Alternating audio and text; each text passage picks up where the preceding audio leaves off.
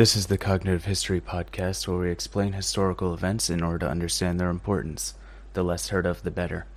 Without further ado, let's get into exploring the obscure.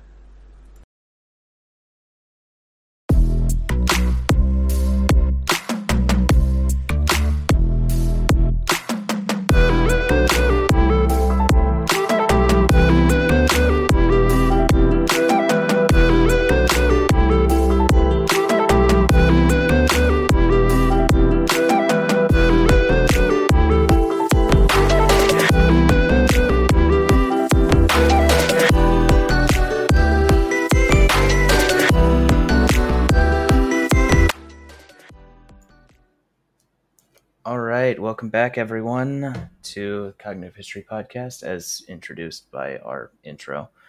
Um, I swear one day I'll get actually good at doing the introduction portion of this. At any rate, I'm your host, Kevin, and I'm here, as always, with my co host, Logan. Good morning, everyone. Logan sounding a bit more clear. He, he got himself some new equipment, so Oh, uh, yeah. We getting professional over here. at, at least semi professional. Yeah. So, uh, at any rate, other than getting new equipment, how have you been, Logan? Eh. Been better. Been worse. Fair It's point. another fun day in the Georgia summer. Oh, oh God, yeah, it's it's been pretty hot here too. Um, Uh, yesterday, it was uh, God, what was it? Ninety one degrees with a. It feels like 106, said the Weather Channel app. ooh. Well, felt like 130 to me, but I don't know what weather channel said. So I, we we have this one area at work where we have to get in. It, it's a metal door. We have some maintenance that we have to do there, like every day. Yeah. And so it was so hot outside that the metal door had expanded to the point where we couldn't open it anymore. Oh, you gotta love it. Yeah, it's it was awful. Mm. Um, but other than suffering in the heat, I've been pretty good. Uh, I've been getting some stuff done for my marriage. Hopefully, I'll have that uh, finalized at least legally. I'm still going to have a ceremony and a party and all that. But Sweet. Congratulations. thank you. Yeah, hopefully, I'll be able to get that done uh, next week. Awesome. So soon. Yep. Uh, so, on to the topic for today. Uh, Fantastic topic. You're gonna Oh, love yes. it. We're the first, we think. yeah, I can't find anyone else on Spotify at least to have uh, some combination of the title that we have or the other terms for the event that we're going to be covering today. Um, I can't find anything about it on Spotify, so maybe we're the first. We'll see. Fingers Um, crossed. so yeah um we're, today we're continuing with the history of christianity in japan and where we left off with was the death of matsukura shigemasa at the obama hot springs going home from making martyrs of some japanese christians like you do Yep. and before we get into the meat and potatoes of today, I do want to say that there's a decent amount that I had to gloss over when making my notes. I researched all of it, but I had to I had to gloss over some bits of it because it's either too monotonous or if I included that content, it, we'd run for way too long. Fair enough. And of course, you should never just take what we say about these historical events as pure fact. As much as we try, there's always going to be something we miss. So always do your own research and correct us if we're wrong. Oh yes, yes. Um, and and that's one of the things that you run into with history too. Like, it, despite every historian attempting to go at something and cover a topic in its entirety, they'll either definitely miss something here or there, or they might, you know, include their inherent bias into the topic that they're talking about. Absolutely. But so the main topic for today is going to be the Shimabara Rebellion, or the Amakusa Rebellion, Amakusa Shimabara Rebellion. It's there's a few names for it. Um, the Japanese term, how it's referred to, is typically Shimabara Noran, which is the rebellion of Shimabara. Hmm. So, at any rate, after Matsukura Shigemasa died, he was quickly replaced by his son, who is 27 year old Matsukura Shigetsugu, or Matsukura Katsuye.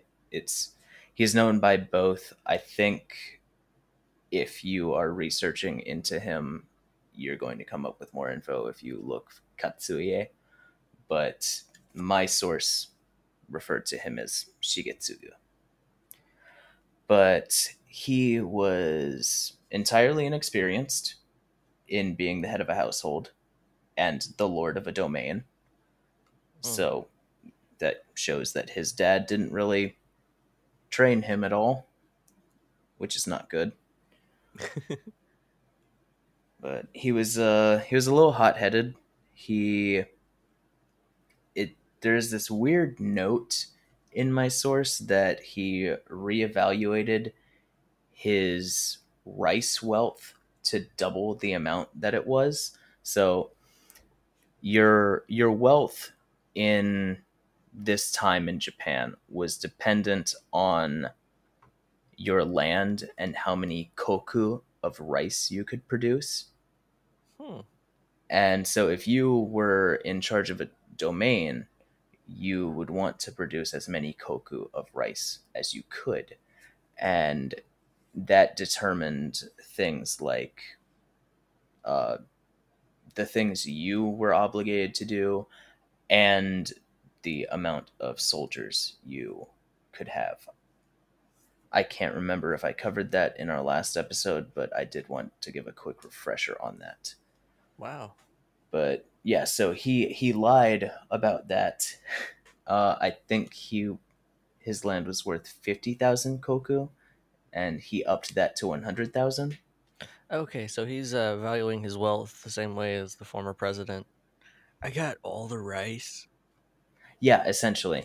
Yeah, he's the best rice. He's trumping rice. Um, not to get political, just you know, a, a good joke's a good joke. You can't help it. I mean, there's so much material, Yeah, but so much rice. that is uh, how Matsukura Shigetsugu do.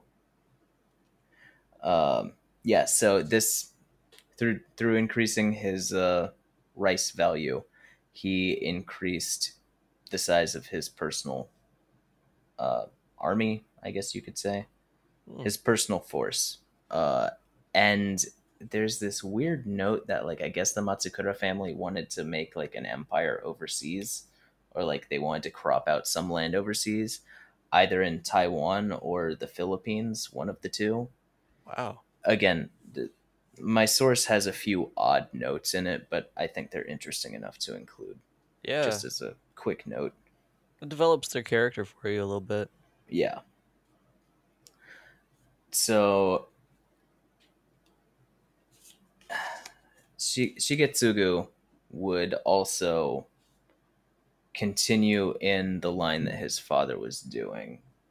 There's no mention of him specifically executing or torturing Christians, but it was definitely done. The the main point against him though is the fact that he increased the already heavy taxation that his father had done. Hmm. And one thing about this time period is the fact that there was bad weather already. So that meant that there were failing crops, and locals were already from his father being taxed into starvation. Um, in Kumamoto, which is a nearby region,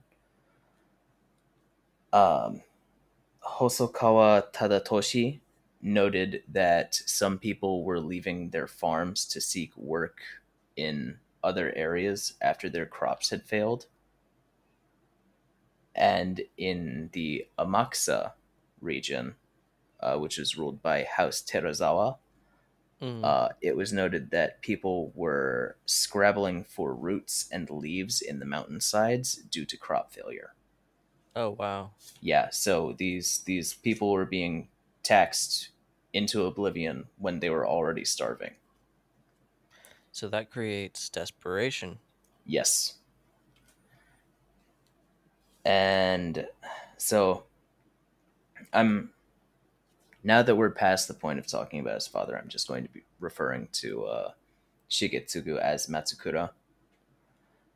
So Matsukura, like I said, he raised taxes even more. He allegedly expected 60% of crops.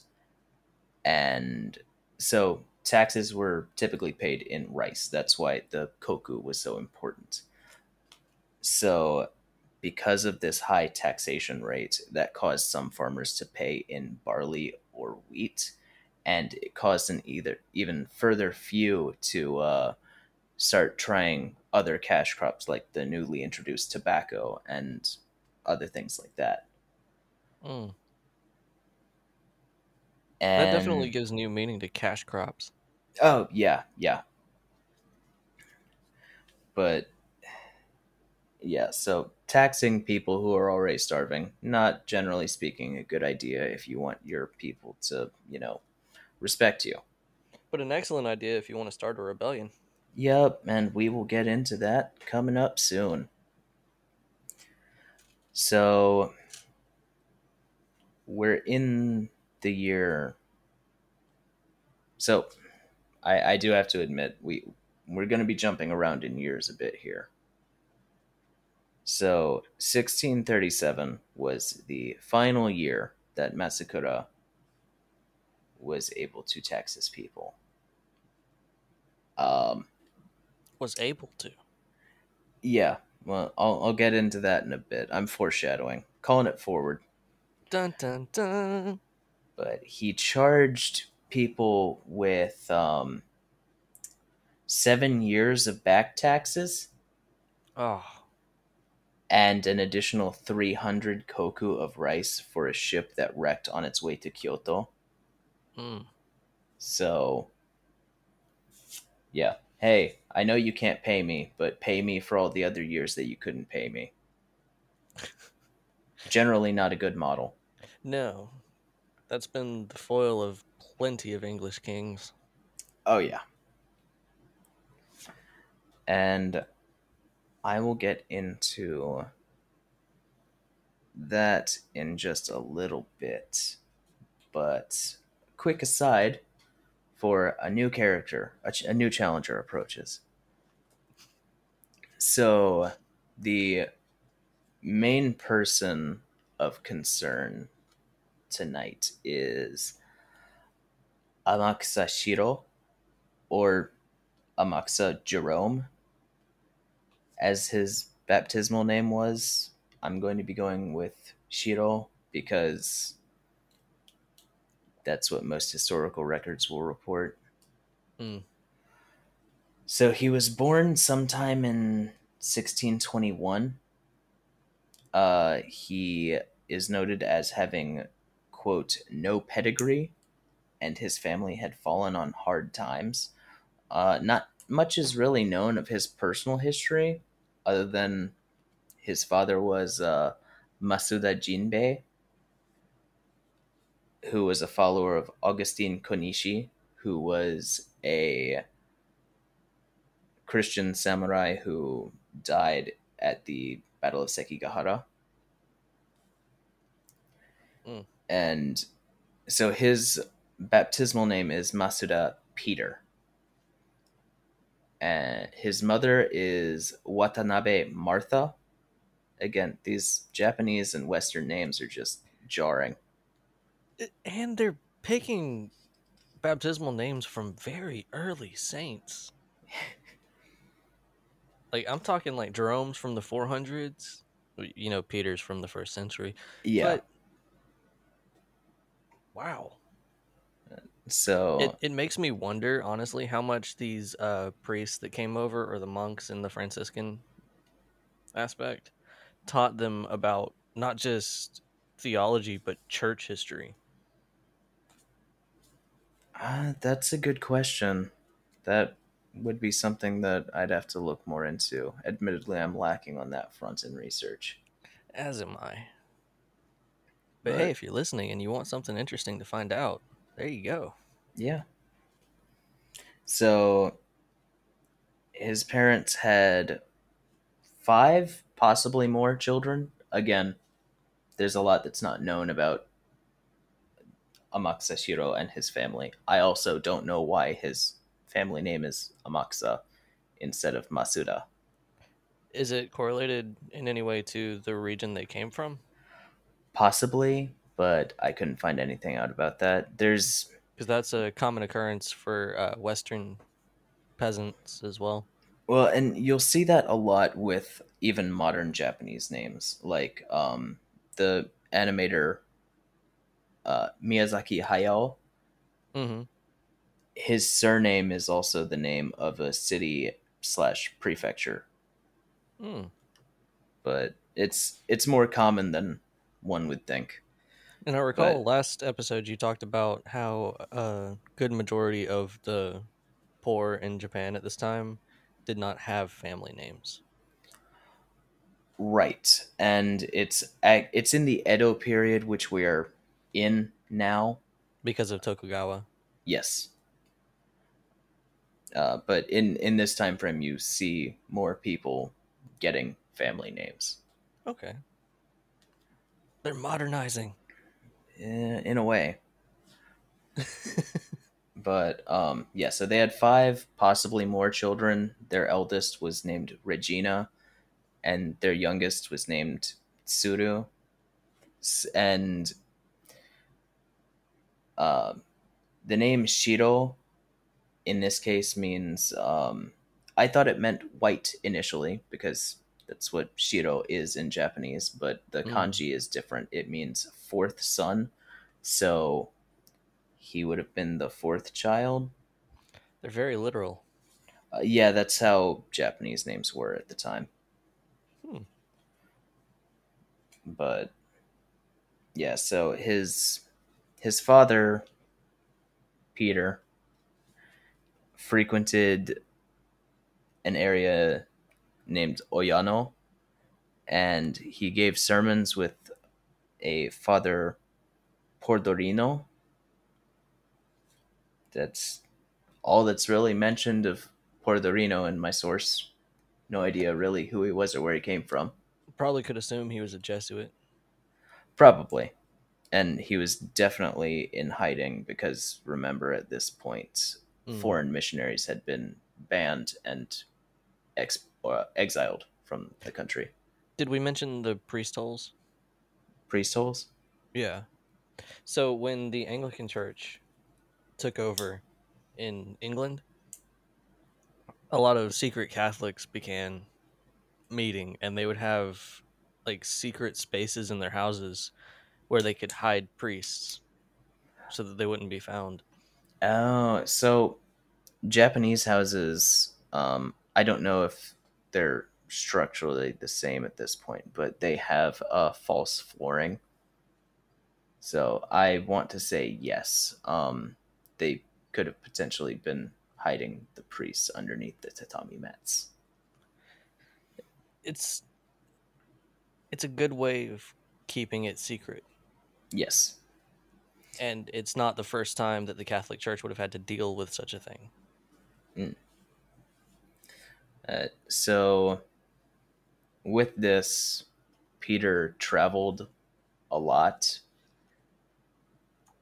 and it's thought that Shiro would have been traveling with him during this time, but there's a lot we don't really know. There's also rumors that Shiro was the um, sandal bearer for a samurai, but um, the term for sandal bearer, which I cannot remember, also was a bit of a euphemism that Hmm. meant um, it was a boy who traveled with the samurai, and they would get into um, for the day or for modern times very inappropriate things. Call But- back to last episode. Yep, that that pederasty that I mentioned. Yep. But given the um, Christian nature of Peter, it would lead one to assume that he kind of wouldn't be cool with his son getting boinked by a samurai. You would hope not. I'd hope not. I mean, there's Um, always the possibility that he allowed it simply to hide their Christian nature It's true, publicly, but but I don't know Ag- how much he was trying to hide. yeah, again, I'd like to hope not. So there's also the possibility that in all these travels with his father, Shiro was going to school in Oyano. Again, a lot of this isn't unknown. Hmm. But there are stories about Shiro that he had done miracles. Like uh, there's one where he's giving a sermon alongside his father, and he holds his hand up. A bird lands in his hand, lays an egg, and flies away, saying "Zui so, Zui so, Zui so," which means roughly translated "good omen." Mm. And there's also rumors that he had some sort of skin disease that comes out later when his mother and uncle are in captivity. But it's not known what skin disease he had or if he even had one. They were just trying, they were just telling the story to get sympathy points. hmm But yeah, so it's also noted that Shiro was also very intelligent for his age, which is where the thought that he was going to school in Oyano comes in. Makes sense. Yeah. And so, end of that aside, there's a lot of, uh, how do you say? There's a lot of things that happen starting in 1635 that kind of lead into the rebellion a bit. Hmm. So, in the summer of 1635, there was an earthquake in Edo, and I've mentioned before that Edo is modern day Tokyo. And a month after the earthquake in Edo, there was a large typhoon in northern Kyushu Mm. That left thousands of homeless, and it further devastated the crops that had already been in famine. Which is just what we need. Oh yeah. in January of 19 or sorry, 1636 there were heavy rains that washed away boundary walls of the shogun's palace in Edo. Wow. Following that there was a drought until August. in August there was more heavy rain that did more damage. Mm. From one extreme to the other. Yeah, never never good. Mm. And the worst Uh, possible timing. Yes. So, aside from natural disasters or natural phenomena, no, I can call them disasters. Um, It's disastrous. yeah. Uh, in 1636, all foreigners except licensed traders were banned on pain of death from Japan and the only place that those licensed traders could go was Nagasaki and Hirado. Mm. And it should be noted that most of these traders are going to be Dutch because the Dutch were primarily Protestant. hmm And so it wasn't really a thing for Protestants to really care as much about stepping on an image of Jesus at this point in time. So, th- again, bringing up the Fumie, um, which was a metal plate that had either Jesus's picture, Mary's picture, or some other saint on the plate. And in order to step foot on Japanese soil, you had to first step foot onto this um, image of Jesus or some big figure in Christianity. Mm.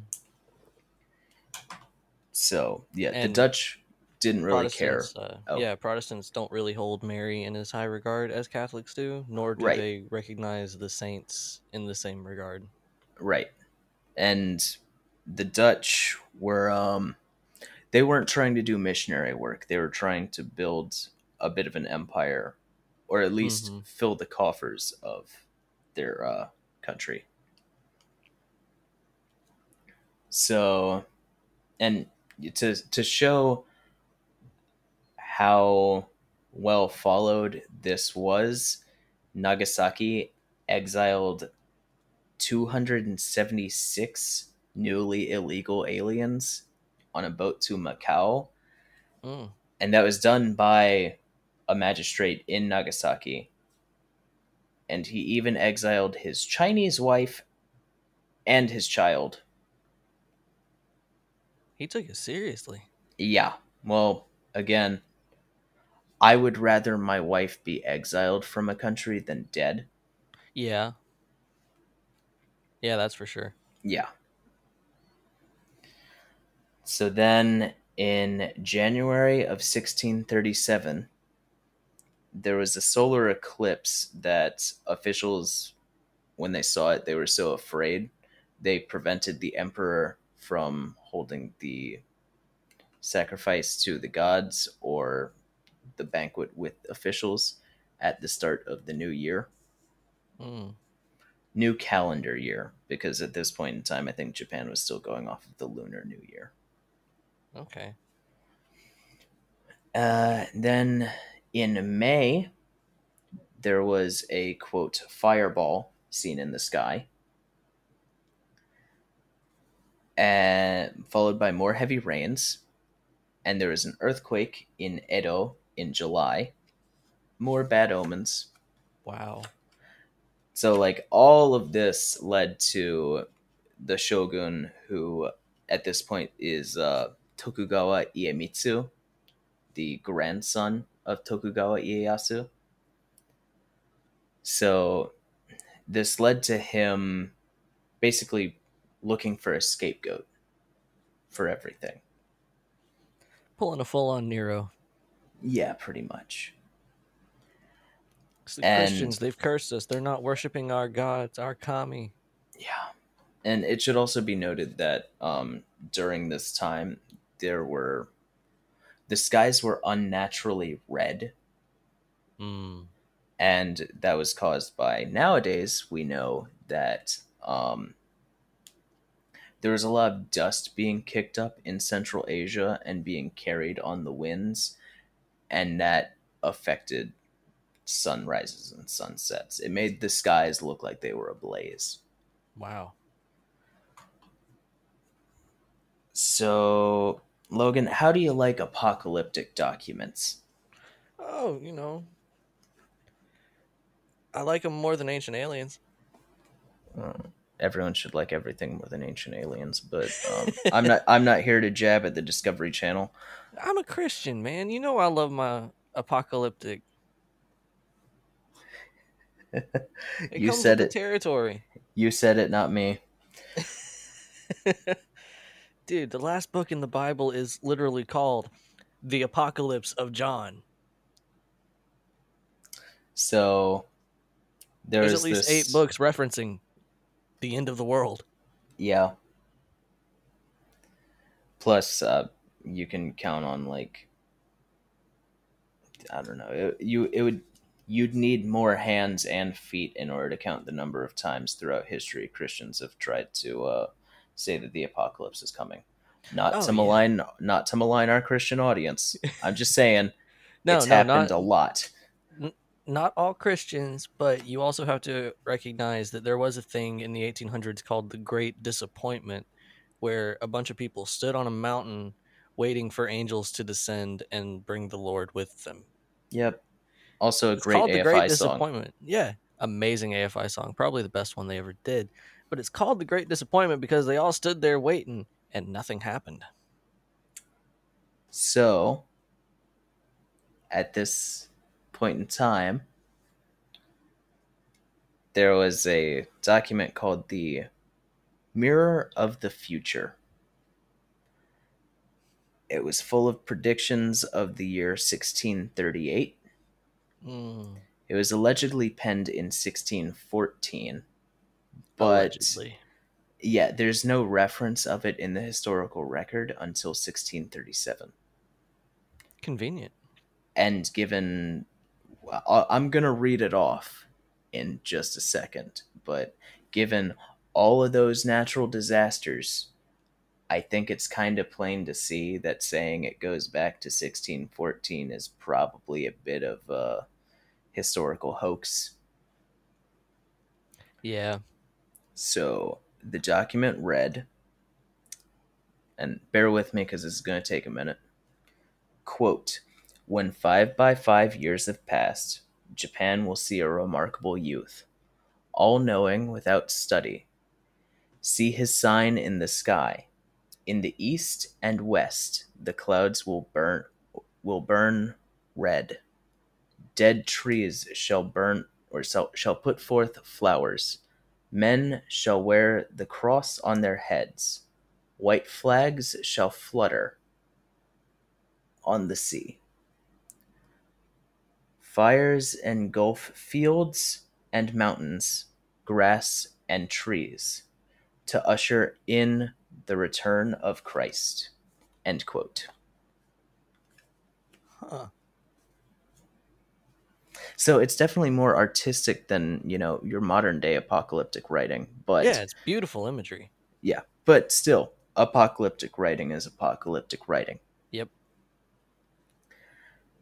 So they started distributing that in 1637, given everything that was going on at the time.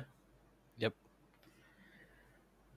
And Christian Christians interpreted the omens as the anger of Deus, and they felt it was time for the peasantry to rise in revolt of persecution and overtaxation. The result was a rebellion in Shimabara and Amakusa. Wow. So, early incidents of the rebellion really aren't understood, as seems to be the theme here. Mm-hmm. It's. It kind of goes into the fact that this event was pretty much washed out of the popular history of Japan for a long time. It pretty much wasn't talked about until um, Japan ended their sakoku, which is their self isolation. Mm. But there's so there's two straws that break the camel's back here. One of them has two possible stories. I'll- I'm going to go over that one first. So you had two men who were named Kakuzo and Sankichi. They were Christians and they had allegedly seen Amakusa Shiro's miracles. Uh, they held a religious ceremony which was venerating a banned Christian image at a house in Arima. And when authorities were sent to make arrests, they were met with some opposition. One of them was lynched and one of them escaped. That's Hmm. the first possible story. The second one is that a man in Kuchinotsu hung a portrait and a man named uh, Hayashi Hazel tore it up and was immediately killed by a mob. Oh wow. So yeah, it's um already we're filled with violence. Yeah. But I mean, it, it kind of goes into the thing. You're these people are already burdened because they're not able to eat because of famines. Mm-hmm. They're not able to pay their taxes because of famines. They're being They're be- decimated by the weather. They're being decimated by the weather. They are being taxed even further, told to give seven years in back taxes. And the taxes being collected are food. Yes. Um, and just after that, you like Christianity had already been banned in Japan, but it was kind of like to You some ban degree, something, you make people want to do it more. yeah, and like to some degree, like obviously your higher up lords are definitely going to report people, Mm-hmm. but then like yeah in this case like who knows if hayashi hazel would have actually like reported this image you don't Yeah. know but you gotta prevent yourself from uh, falling under that scrutiny if that is going to happen Yep. but the, the, also the main point is like you're you're persecuting their religion so obviously there's going to be some retaliation Always. So yeah, that's uh, that's one side of things. That's where one portion of the rebel forces comes from. Because uh, obviously, whichever whichever incident is the true incident, after it happened, a mob formed, and then, um, so before I get into another incident um, it's possible for those two incidents that Matsukura was overemphasizing the Christian involvement in them. They had stated that there were there were quote scattered local reports of a youth practicing strange teachings. He was told to stop. He didn't, so they executed him. Mm. So, with that report going up to the shogunate, that prevents scrutiny from the shogun, prevents him from sending someone down and seeing how things are in the Shimabara domain. Mm-hmm. And so, with that, you Matsukura is preventing his overtaxation of his people from being found out. So it's it's double serving. Right. And so, So, so these taxes were put forward by the local government, not yes, the- it Tokugawa shogunate. all of the taxes in the Shimabara area that I'm talking about, they Mhm. were all put in by the Matsukura family in order to pay for Shimabara Castle. Because as as I mentioned in the last episode, that castle was incredibly expensive to build. mhm. think Japanese Versailles. Yeah, kind of. Um, so the other inciting incident. This one is bad. How bad? Bad.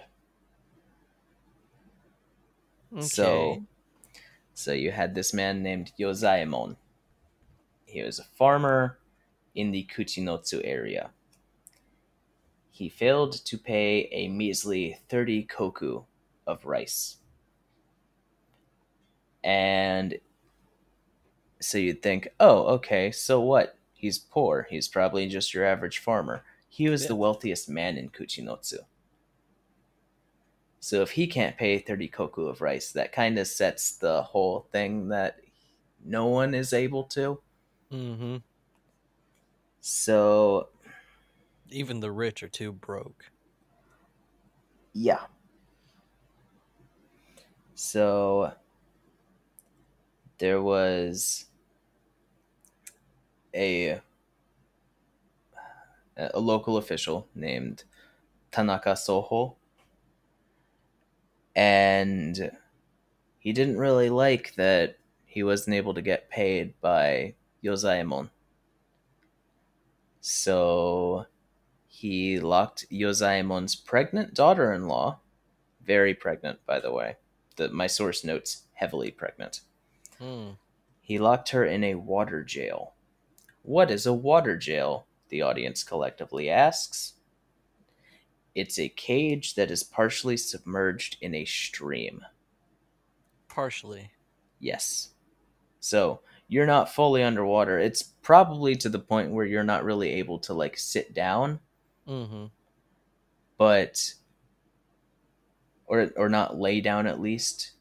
You could probably sit, but regardless, it's not going to be fun. Yeah. Exhausting. Yes.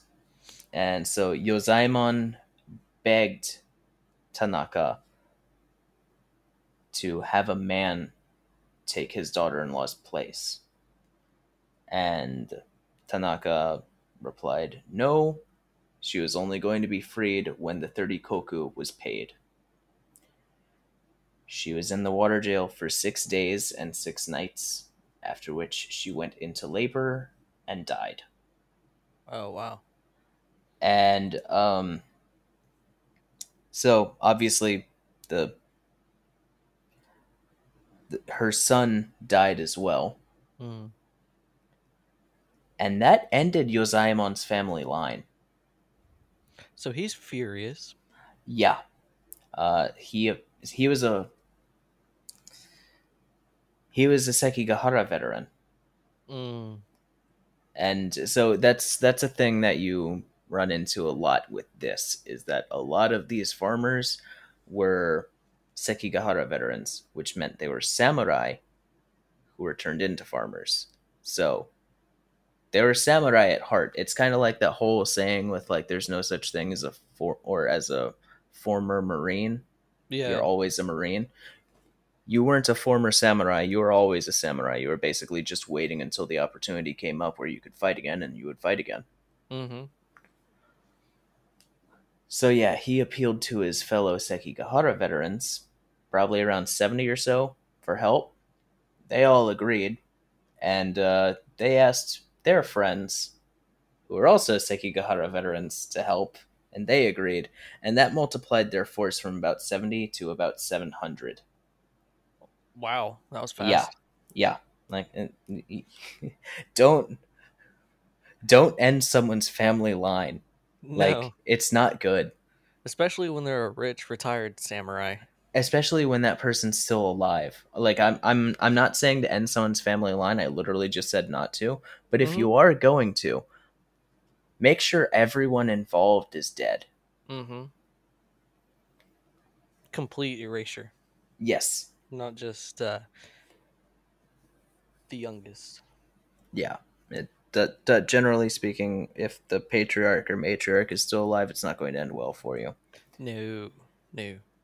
So they marched towards Tanaka Soho's residence and set fire to it. But Nice. unfortunately, he escaped to Shimabara Castle Ah. and they marched after him. coming on. Oh yeah, they marched after him. But um so yeah, Matsukura officials were suddenly being attacked all over Shimabara.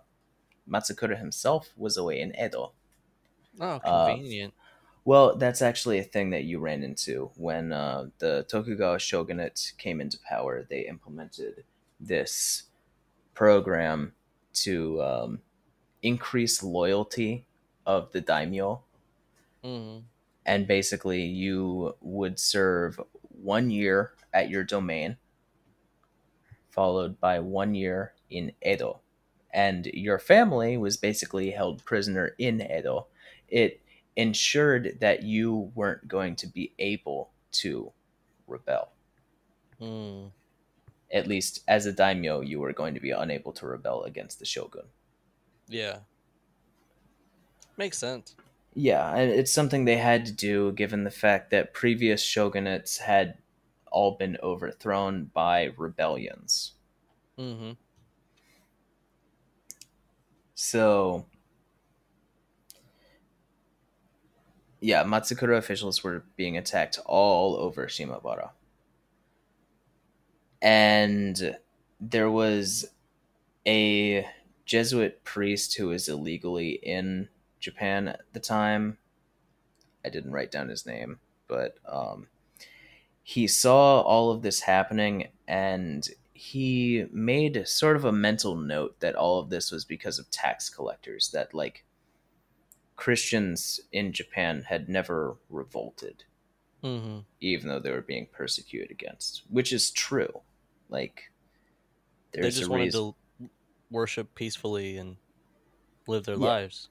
Yeah, and I mean, there's there's a reason this is the first time I'm mentioning rebellion because it had never happened before. Sure, you Mhm. had your Christians burning down temples and shrines, which not cool, but that's not a rebellion. Yeah. That's an isolated incident with a bunch of extremists. Yeah.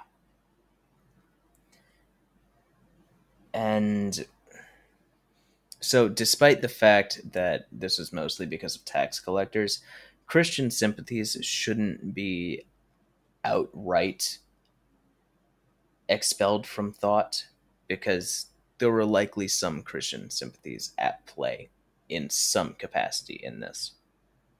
Oh, I'm sure. Not one Yeah. aspect of any of this is isolated. You have the natural disasters, the taxation, the persecutions. If somebody's going to get riled up, everybody's getting riled up to deal with this. Exactly. And especially, I mean, mob rule is a thing. Mm-hmm. once you have a bunch of people in a mob mentality, that mob mentality is going to continue. At least until someone's satisfied or turns on the others. Exactly. And so at some point, the uh, Shimabara and Amakusa communities, the rebel communities at least, ended up joining forces, and they had Amakusa Shiro as their ringleader. And he was noted as being a quote messenger sent from heaven. End quote. Thinks we- himself a prophet. Yes, and now we have religious fervor in the mix, which is never Mm. good. Nope. So on the 9th of December 1937, sorry, 1930 I I did this in my notes too. I kept putting 19 instead of 16. 1637. These people did not live for 300 years in this rebellion. No, no, no, no, no. So on the 9th of December 1637, there we go, there's the right number. There is a secret meeting between Christian conspirators in the area. They met on this island known as Parlay Island. It's a small little rock outcropping near Nagasaki. So they made the plan that conspirators would gather in towns, proclaim their faith, set fire to temples and shrines to mark to their allies that the rebellion was underway. Hmm. And so note the the martyrs from Nagasaki who were crucified, they were given sainthood Mhm. because they were martyred despite doing nothing. None of the people we'll be talking about today have been given sainthood because of the initial acts of violence. Makes sense. Yes. Um, that's one thing that I was wondering early on into this research. Like, wait, why weren't they given sainthood? Eh, because they they killed people first. They didn't turn the other cheek. Not in any way. And we'll get into that. So, um, on 12th December, a there is a specific temple in Oyano. It the name isn't mentioned in my source for a weird reason, but it says a specific temple. But uh, it was to be set on fire. Quote: When the cock has crowed three times. Ah, I gotta love that imagery. Yep. We and we have to go for as many biblical references as we can. Oh yeah. I don't feel like I need to explain the three cock crows, but you know, in case you don't know, Peter denied Christ three times before the cock crowed on the morning of his imprisonment and execution. Yes. It's it's good to have that background information so you know the biblical reference. The start of persecution. So before that, on the 11th of December, uh, Okamoto Shinbei, who was the um, stand-in for Matsukura when he was going to be spending his year in Edo, Mm-hmm. he sent out troops in response to reports of mobs in the area. And I believe he only sent out 300 troops, which is, I mean, that would be large enough to cover most peasant uprisings. Yeah. But not in this case. Uh, to quote one of his lieutenants, uh, this is just an affray with farmers and will not amount to much. Just break through once and kill all without exception. End quote. But what they ended up meeting was not a small group, but a thousand charging enemy rebels. And they were all wearing strange white clothes, and they had crosses shaved into their foreheads. oh wow. Yeah. The soldiers, after a small skirmish where they were um, they they uh, did not do so well in this small skirmish. They fled back to Shimabara Castle, and pretty soon after that, the rebels reached the castle gate. So I need to note here how Shimabara Castle was laid out. So you had an outer wall, and within that outer wall, you had a small town where you had like merchants and the peasantry, not not Mhm. peasantry, because they weren't farmers, but the trading classes, the middle class lived within that castle wall. Right. And past that, you had another wall, and that's where the main castle, the main keep was. So, initially, Okamoto wanted for his troops to remain in the or within the outer wall but that didn't go over so well. And they ended up having to retreat into the inner wall. Hmm. and it pretty much was a stalemate for a few days. They neither side really moved in any direction. Wow. yeah. And so both forces ended up just along the way they recruited more and more people who were more and more pissed off about the taxation or they were christians so they were being religiously persecuted Mm-hmm. or some of the people who they ended up picking up identified with the Christian side of the cause. And yeah, there's this is one of the sections that I glossed over because it does get a bit monotonous going into all of these little skirmishes.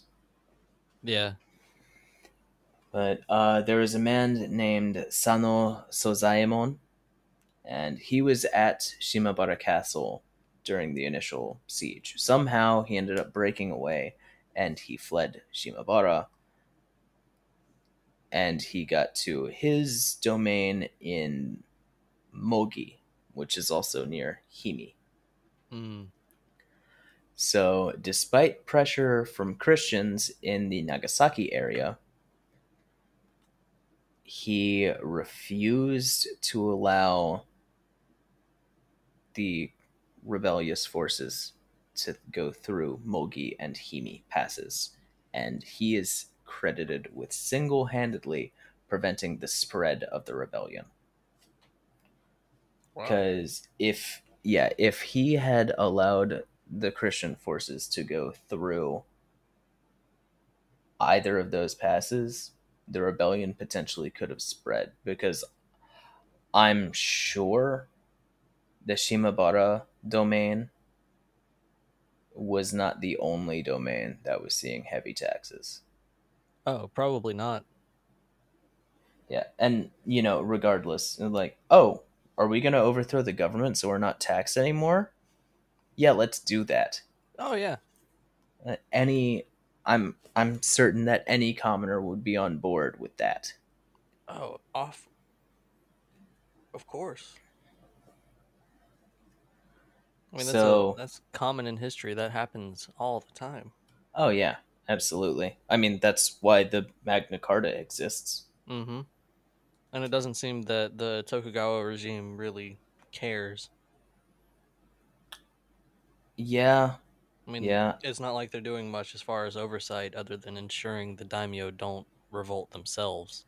yeah, and I mean they they kind of couldn't really do much unless they received reports of things, but those reports came from the daimyo, and it, I mean, as we can see, if the daimyo is going to whitewash what they're doing in order to prevent a government official from coming down and inspecting their domain, then Mm-hmm.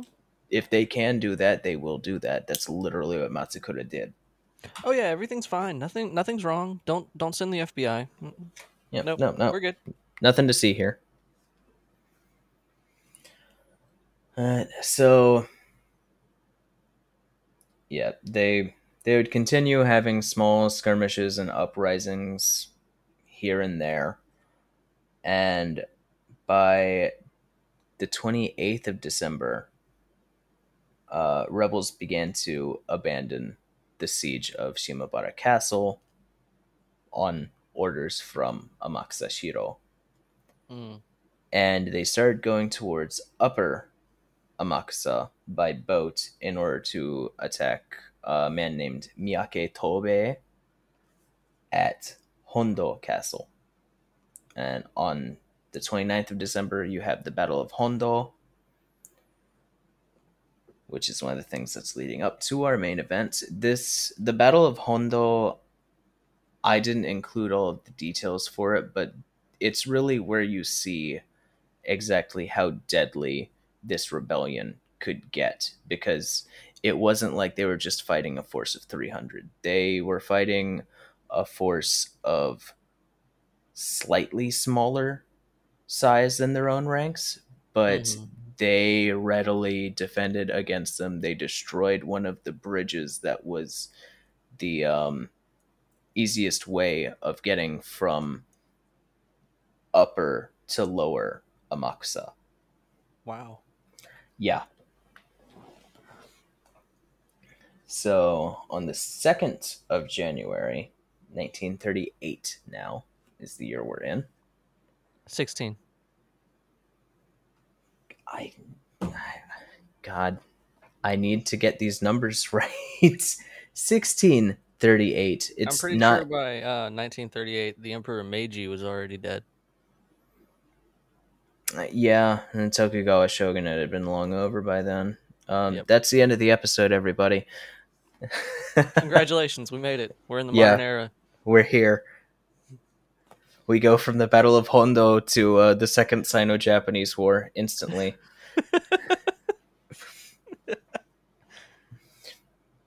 Where was the first one? Good question. But at any rate, my numerical fallacies aside, the 2nd of January, 1638, there was a 10,000 strong advance on Shiki Castle and Tomioka Castle. So, from what I read, the advance on Shiki Castle kind of fell out like immediately after it began, and they decided to go towards Tomioka Castle as a consolidated force. Um, on the 4th of January, there were refugees who arrived outside of Tomioka Castle because uh, Tomioka Castle, before it could be besieged, they held themselves up in there. The uh, Imperial forces. So, yeah, some refugees arrive on January 4th, and uh, they were denied entry into the castle because the castle guard believed they might be Christian arsonists. And the forces in Tomioka Castle set fire to their own rice stores in the event that their castle was claimed because uh, that's that's denying your enemy the eventual spoils of war. Scorched earth policy. Yes. So like they might have been starving themselves out, but it's kind of uh, for the glory of the empire kind of thing. Like you might be able to Mhm. take us out, but uh, if you try and stay here, we're going to make sure you're not going to be able to last long. This victory is useless. Yes. If if you can't eat, there's no point in winning. Yep. But ultimately, the rebels failed to take Tomioka. Instead, they stole boats from Tomioka and they set sail for Hara Castle. On the well, so Hara Castle is uh, where they would end up making their last stand. On the 8th of January, Matsukura returned with a force of imperial troops. He returned to Shimabara Castle, and they never actually broke through the inner city wall for Shimabara Castle, which is a good point in Matsukura's eyes because, like, oh, yeah, that's what Daddy built this castle for to be able to Yeah. withstand troop, or we able to withstand enemy troops. God, I really wish I didn't flub that so hard. All them taxes finally made a difference. Yep. And uh, you know, to think that castle was the reason for all of this. Yeah. It's You you know The- there was there was at least one rebel trying to break through those walls, being like, "Dang, if only I hadn't paid so much rice." yeah. like I there's there's so much irony there, but so yeah, on on the way towards Hara because they they knew where the rebels were going. They uh Matsukura and his imperial force tried to uh and they did gather more troops from scattered groups that had skirmishes with the rebels. Mm-hmm. So Hara Castle was at this point really old and out of use. And at this point in time, it didn't even show up on government maps. Wow. Yeah, so like that's that's how old this castle that they went to was. But it had some natural defenses to aid in them being able to hole up in it. So Hara was essentially an island in all but name. You had uh, so it was basically a big rock on the end of an isthmus. Hmm. And to the north and south, you had craggy cliffs. To the east, you had the ocean. And to the west, you had a marsh. And the marsh's waters weren't very deep, they were only about ankle level, which it's not enough to stop an advancing army, but it's enough to slow an advancing army and Mhm. potentially prevent horses from making it through. Right. and the rebels were first to arrive, so they beat the Imperial forces to the area. And they really they showed that they had no intent of leaving Hara because they cannibalized their boats in making fortifications to their would-be fortress. Oh wow.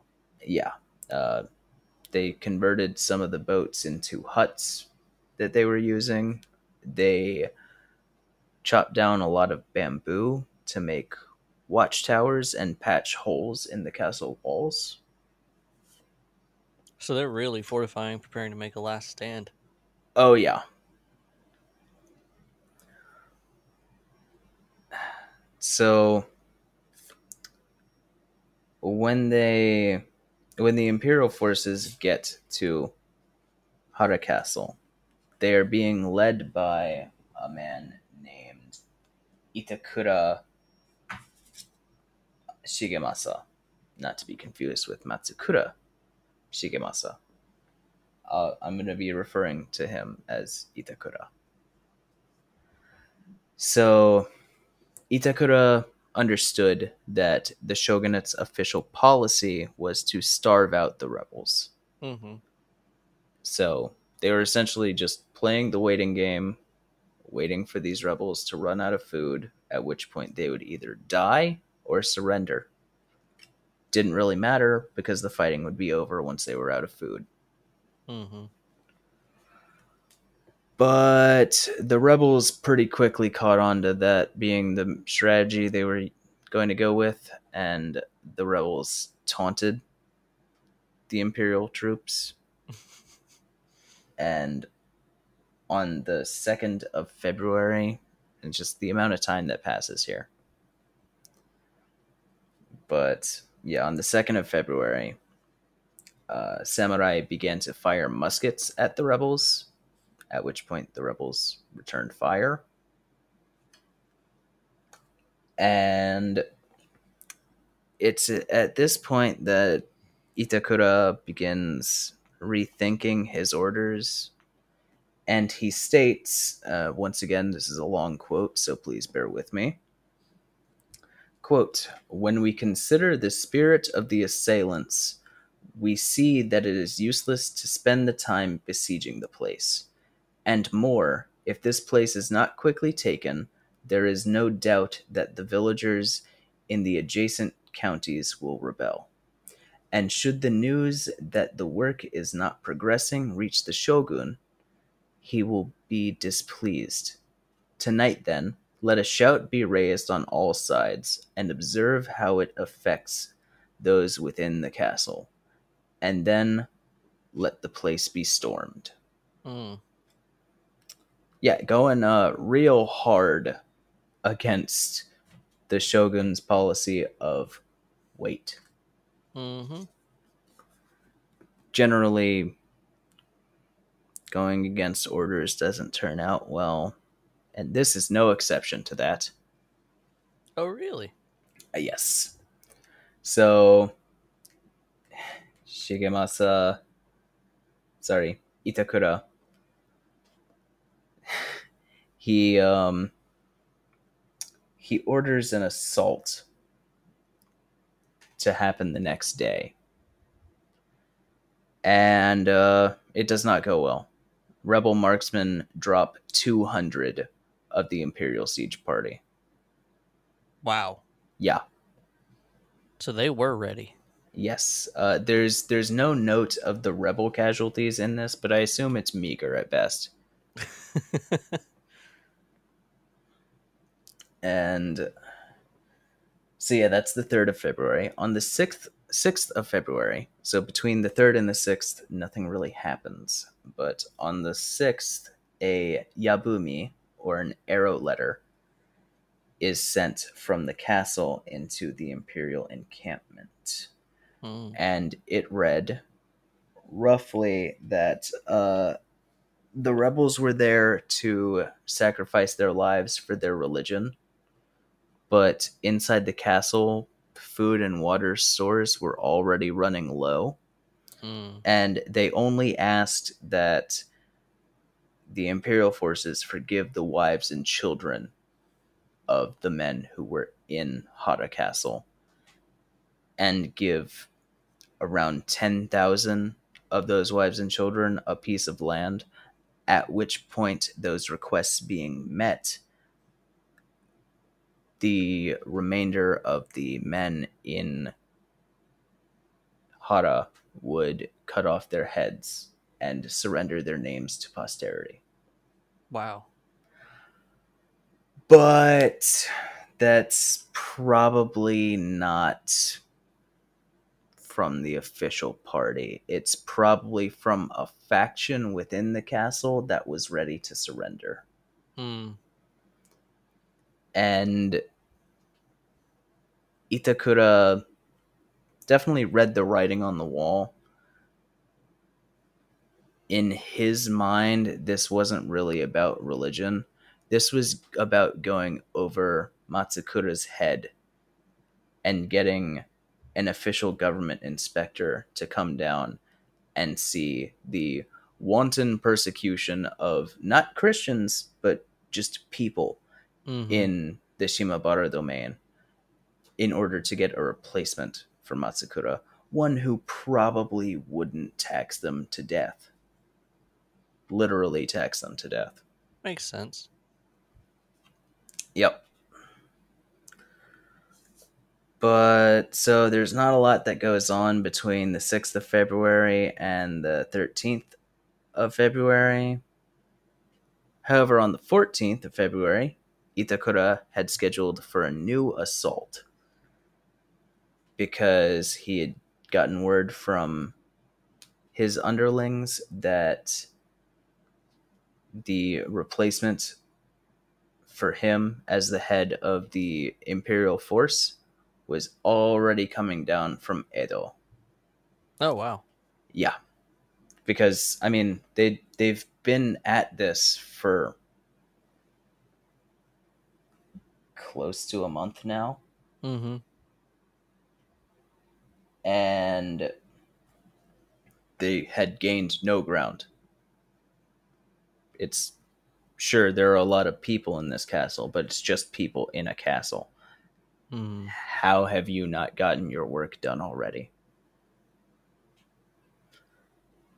But so Itakura was determined to win before his replacement got there. And on the 14th of February, Itakura led a charge against Hara. And despite heavy losses, the charge was actually doing pretty well. Until it wasn't. Oh, there it is. his banner his bannerman was killed his banner was broken his spear was broken so he was fighting with just his sword and uh, the the rebels kind of read the room they read the battle and uh, shoot the guy in the fancy black armor so a bullet entered his left side and went through his entire body cavity, and that killed him on the battlefield. wow. So the leader of the Imperial forces is dead. That's a pretty big victory. Yes. But again, his replacement was already on the way, and it's not like the Imperial forces were hurting for numbers. Yeah. It's uh, literally the entirety of Japan is at the shogun's beck and call. He can send any number of people from any domain under any daimyo to go and assist in fighting this rebel force.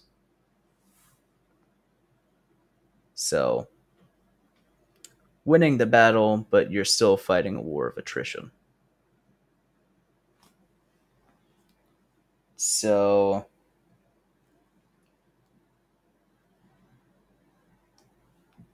um that uh that arrow letter that I mentioned before, Mm-hmm. historically looking back, it was uh half truth, half lie. They were there to sacrifice their lives for Christianity, but on the 6th of February, they weren't running out of food or water. They had enough of everything to last them about another two months. Oh wow. Yeah. And so, So- that's.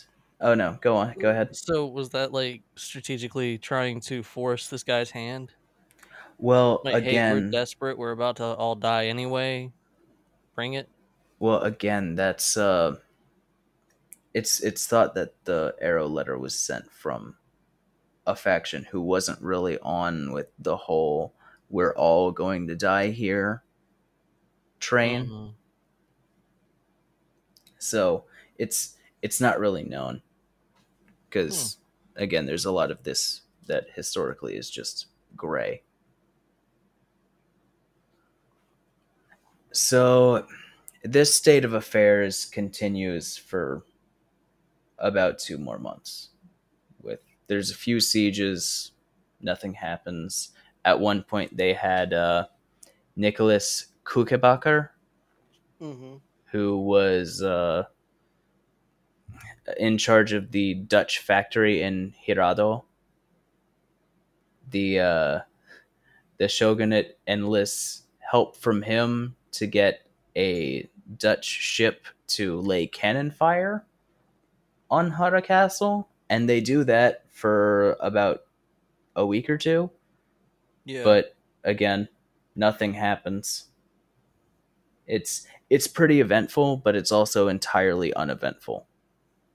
These two months. Hmm. But eventually, there is a traitor in the midst. One Yamada Emonsaku. So he, on the 12th of April, gets out and he tells the Imperial forces that uh, inside Hara Castle, they were outside of both, or outside, they were out of both food and gunpowder. oh. So they can't eat and they can't fight back anymore. Except with swords and spears, but All close combat. Yep, and while a lot of these men are former samurai, you do have some who are just farmers. Mm-hmm. And even if they're former samurai, they're old. Like you're talking about men in their 50s and 60s. Not in the same shape they were at Sekigahara. Exactly. So, on the 12th of April, the Imperial forces stormed the castle and they captured the outer defenses. And battling would continue until the 15th of April when the rebel forces were routed. And so I want to give a scale of the fighting forces here. The Imperial forces numbered 125,000. The rebels, there were somewhere between 37,000 and 47,000 within Hara Castle, Wow. but not all of them were fighters. Hmm. Um, it's probably only about 27,000 or so that are actually fighting. The others are those women and children. So that goes into the give some 10,000 of them land. hmm So that's that's where these estimates come from because it's also not really known like how many there are. But either way, they're vastly outnumbered. Yes. And so after the rebel forces are routed, all of them except Yamada Emonsaku, the sole traitor, hmm all of them are beheaded. And they had trouble identifying Amakusa Shiro's head but um, his mom identified his body and then his head for them. That's After which point, his head was publicly displayed in Nagasaki. I didn't see how long it was displayed for, but it was displayed. And yeah, that's where the Shimabara rebellion ended. They gave it a good try.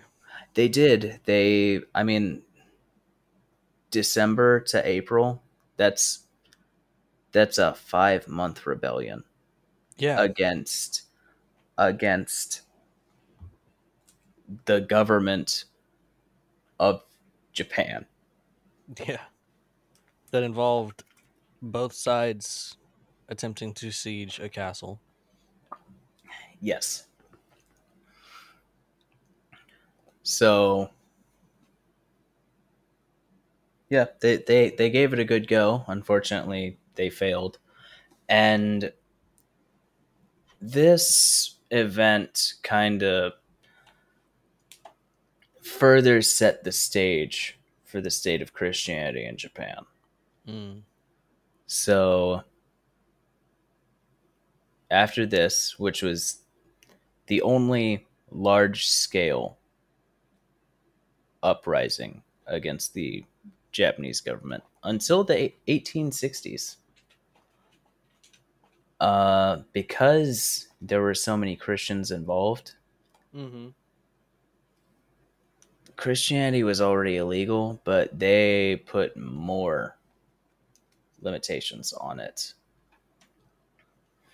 It, it was also suspected that um, European Catholics were involved in this. There's no evidence supporting that, but imperial suspicion is enough that you need.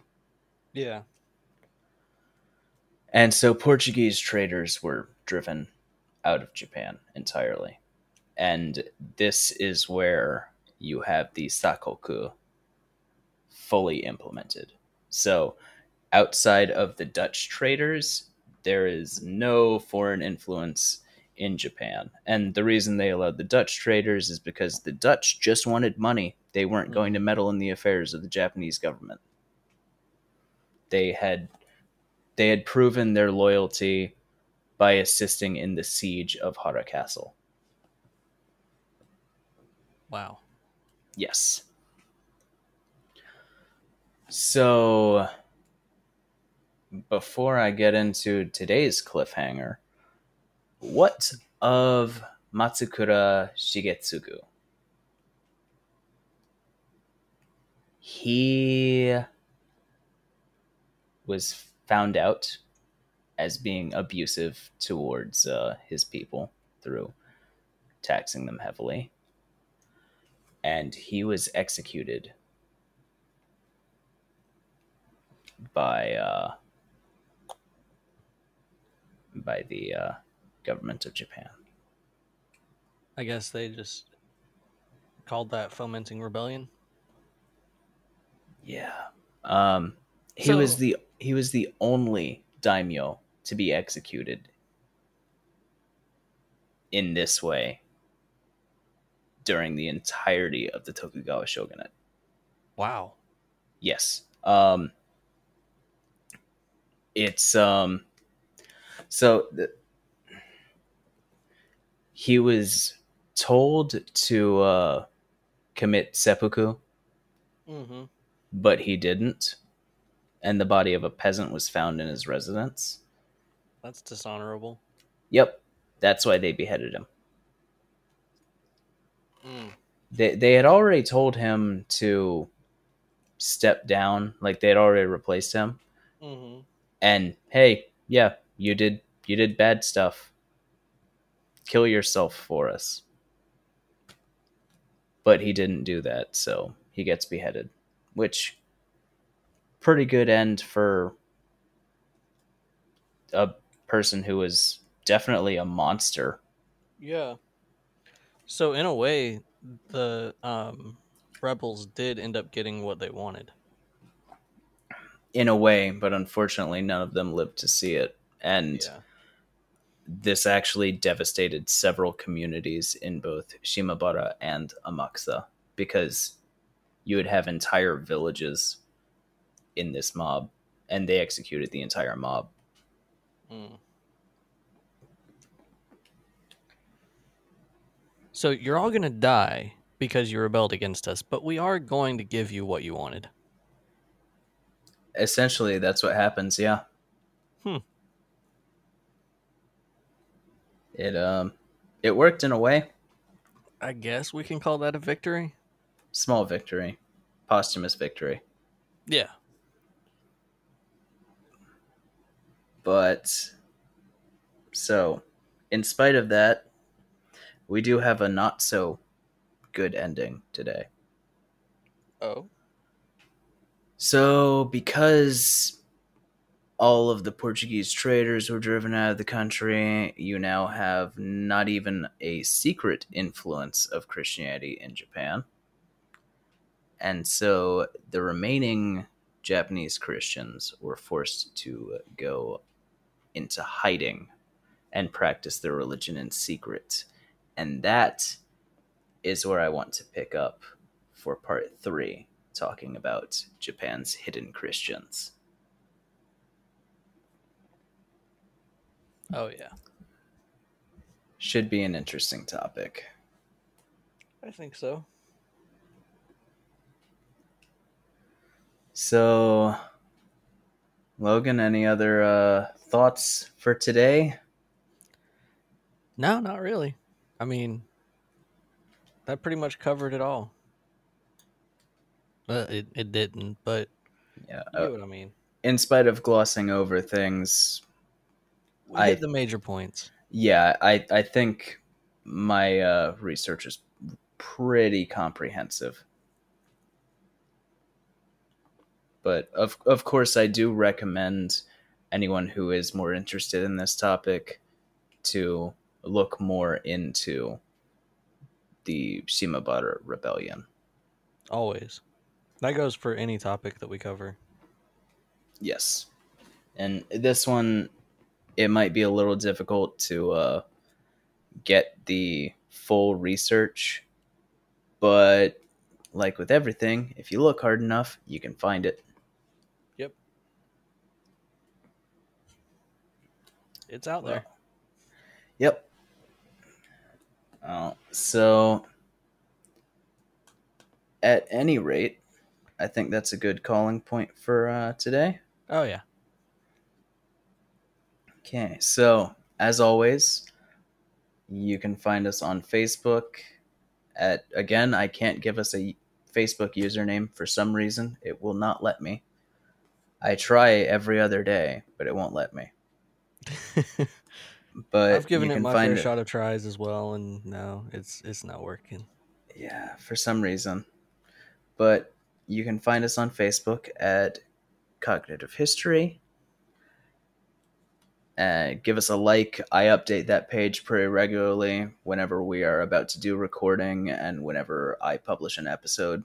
I post the Spotify link. Sorry if you listen on one of our other services that we are published on. But We're not, we're not um, biased. We're just a little lazy. Yeah i i'm not comfortable posting like six links. Yeah. it's too much it's too much work for me. And of course if you have any suggestions or questions or things you want us to correct please email us. Our email is cognitive history podcast at gmail.com literally the easiest most memorable thing we could get for an email. And with that being said i hope everyone has a good weekend night. I'm not sure when I'm going to get this posted exactly. I think I usually get posted on Monday morning. So have a good week. Oh yeah. And we will see you in about two weeks with the next episode on Japan's hidden Christians. Everyone, have a good one. Bye.